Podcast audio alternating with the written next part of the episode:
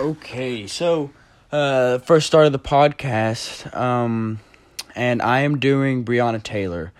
Now, Breonna Taylor was a black woman who was shot innocently. Uh, it was reported that she did nothing wrong. Now, the whole start of this is uh, on March 12th, the Louisville uh, Metro PD, or Louisville Metro PD, uh, had Detective Joshua Jaynes file for a no uh, knock search warrant, which pretty much means they can come in uh, willy nilly, don't really have to knock. Uh, doesn't really matter. Um, they filed this warrant because of Breonna Taylor's uh, ex boyfriend, Jamarcus Glover. Now, Jamarcus Glover had uh, charges against him for trafficking drugs, and he would do that through Breonna Taylor's address. Um, now, the night that all this happened, Jamarcus Glover was not there. Um, he was receiving packages and, you know, sending drugs through her house, but he was not there uh, when all this happened. All this happened on March 13th, though. March 13th at 1 o'clock in the morning, uh, there was bangs at the door. Um, that's what Breonna Taylor and uh, her current boyfriend, Kenneth Walker, or was current current boyfriend, Kenneth Walker, and they heard banging. Now, they thought these were knocks at the door or somebody trying to intrude, but really, this was three different officers. Um, I'm wanting to say, what were their names? Uh, Myles Cosgrove, Brett Hankson, and Sergeant Jonathan uh, Mattingly, I think. Now, these three people are, are at the door with a battering ram trying to get into Breonna Taylor's home uh, because they do not have to ask to come in. Uh, they want to come in and search the place for any kind of drugs uh, and to find Jamarcus Glover.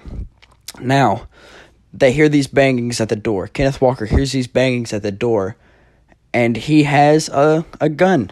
Um, and his guns was his gun was legally licensed to him. He he owns that gun. There's nothing illegal about that gun that was reported.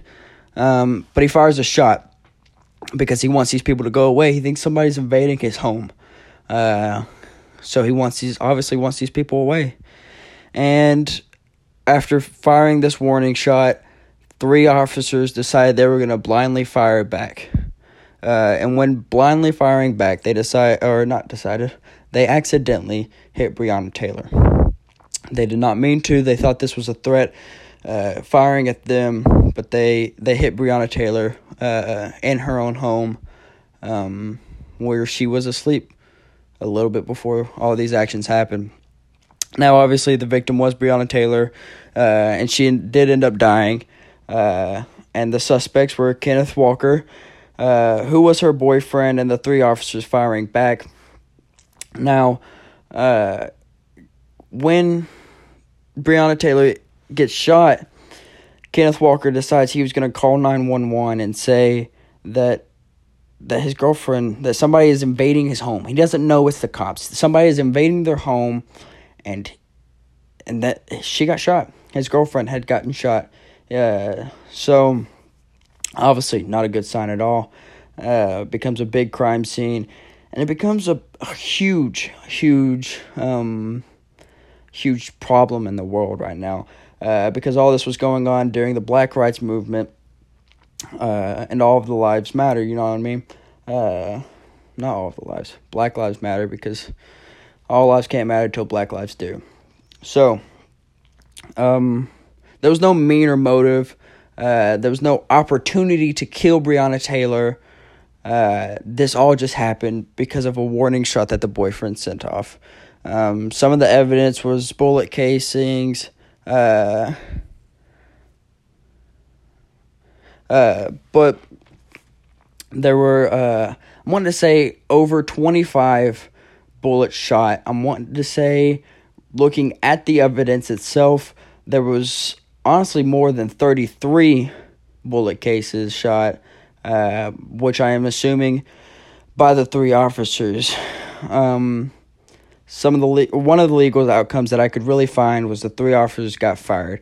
I could not find the names of these three officers. I, I honestly, I bet if I digged a whole lot longer, I could have found these names, uh, but I couldn't find them for the for the couple articles that I read. Um, and this this is a huge case. This is this is a great big case because no one no one knew why she had to die. And it wasn't portrayed out that this was the situation that was happening. Uh, the way the media showed it it was almost like the cops came in found her sleeping and killed her. But that's not what happened. But that's the media has a great way of twisting things. Not great twisted way. Um, and it's really messed up the situation and how it came out and how you know obviously justice needed to come from her but but the story needed to be told the right way. Um, it was told that she was just innocent, but but she's she is an innocent person in this situation, but she is not innocent innocent from other crimes. Does she deserve to die? Not a single bit. The and it's really unfortunate that she dry, uh, she did cry, or not cry. Uh, it is really unfortunate that she did die, uh, especially in her own home, where most people feel safe uh, and it's a tragedy, and it's uh, it's really bad that this story got got flipped in so many different ways that it was it was flipped almost as if the cops were the worst people ever. Don't get me wrong; those cops are bad people, uh, not on purpose, but it is wrongfully uh, to shoot this woman who did not do anything. Uh, I, I personally, in my opinion, I put the blame on the boyfriend, uh, Kenneth Walker.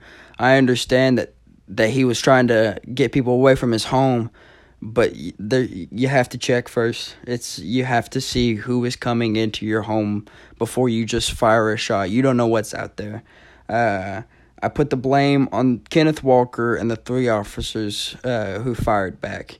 Um, it is a great thing that those three officers are not uh, are not in the police force uh, that I know of, um, because because you know there's no telling how many times this would have happened.